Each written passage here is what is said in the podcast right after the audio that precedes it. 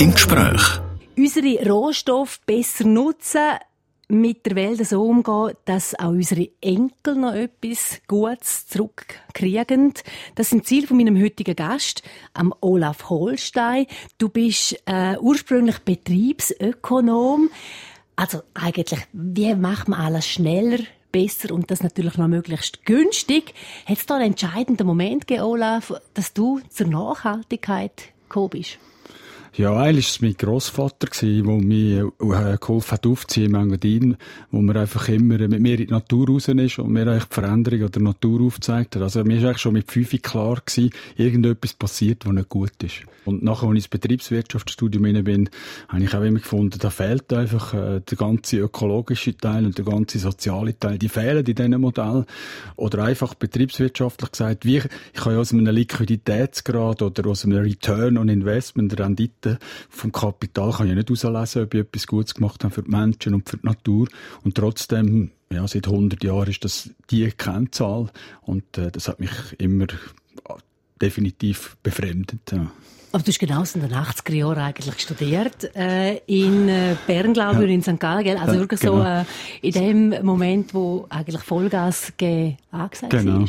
Ja, und eben, ich habe mir relativ schnell den äh, Übernahme Ökoterrorist habe ich mir äh, angeeignet.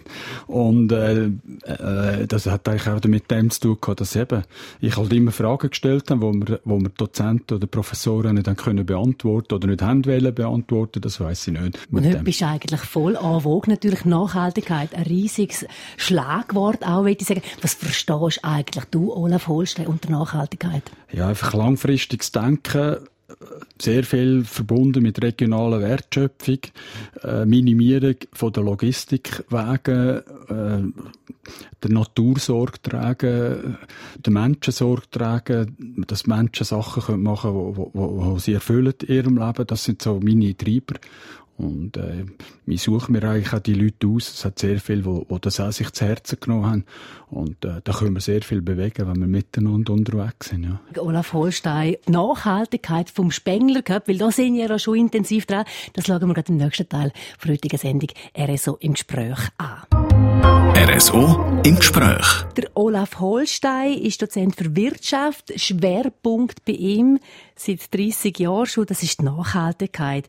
Und du bist auch konkret dran, davon oben nämlich am Spengler Cup seit zweitausendsechzehn, siebzehn ähm, sind wir dran, ähm, das älteste Clubturnier der Welt nachhaltig zu machen.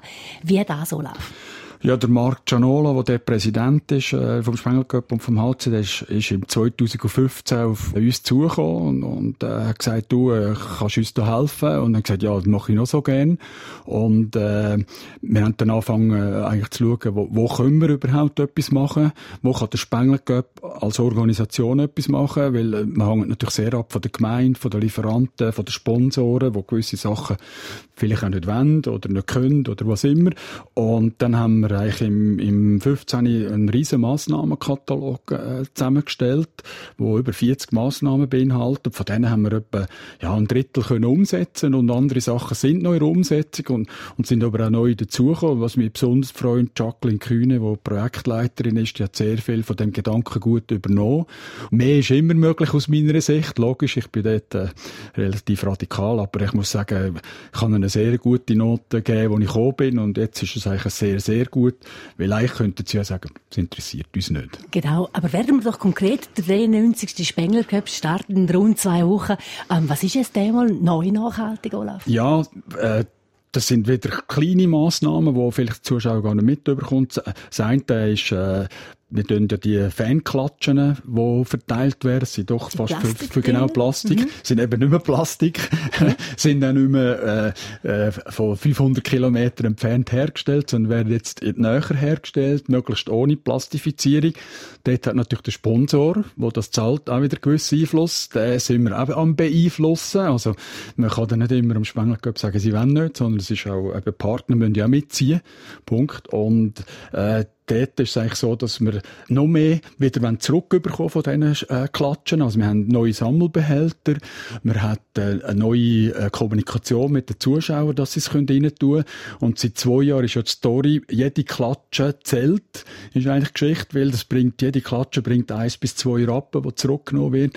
Und das kommt am Schluss dann äh, in den Recyclingprozess hin und wird äh, im Nachwuchsabteil vom H C D gut geschrieben. Und das finde ich mega, genau solche Geschichten muss man schreiben, weil da holt man Zuschauer ab.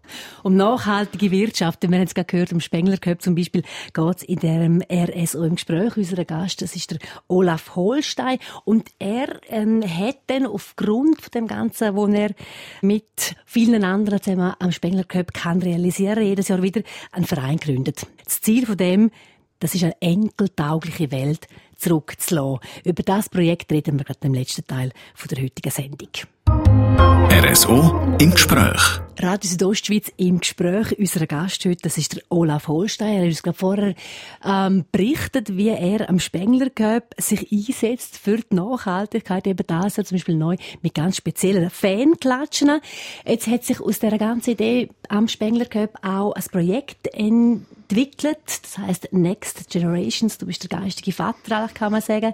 Und äh, die Idee von dem ist, dass man die Welt Enkel, Enkelinnen tauglich zurücklässt. Was ist das für eine Idee, Olaf? Ja, einfach, dass wir nicht nur für uns denken. Ich mache ein Beispiel. Wir haben über achtunddreissigtausend Mülldeponien, wo uns die vorher geänderten Generationen überlassen haben. Und das ist nicht wirklich enkeltauglich, weil die Generationen gibt es nicht mehr und wir dürfen sie jetzt entsorgen und, und, und. Ich glaube, es gibt noch andere Beispiele. Und, und ich glaube, das müssen wir einfach aufhören. Also wir müssen Sachen machen, wo äh, bei sogenannten äh, Ureinwohnern ganz klar ist, man tut eigentlich immer in sieben Generationen denken. Das ist noch ein bisschen weiter als Enkel. Äh, und, und das heisst, man muss Für sie, wenn man für sich etwas macht, darf es einfach den folgenden Generationen nicht schaden. Das ist eigentlich der Punkt. Und das Netzwerk, das du angesprochen hast, ist eigentlich aus einer Nachhaltigkeitsausstellung auch am Spengler Cup.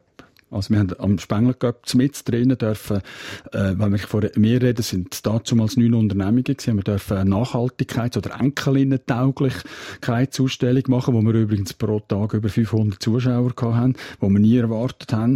Und dann ist es eigentlich weitergegangen, machen wir das weiter oder hören wir jetzt auf? Und äh, dann haben wir gesagt, ja, wir gründen einen Verein, einen Netzwerkverbund, wie wir dem eigentlich sagen. Und ja, jetzt sind wir dann bald fünfzig Unternehmungen. Was stellst du eigentlich für eine Tendenz in der Schweiz fest? Ähm, wie offen sind die Türen, die du hier ansprichst? Also bis, bis vor fünf Jahren äh, äh, haben die meisten nicht wollen gross darüber reden. In den letzten fünf Jahren ist extrem viel gegangen.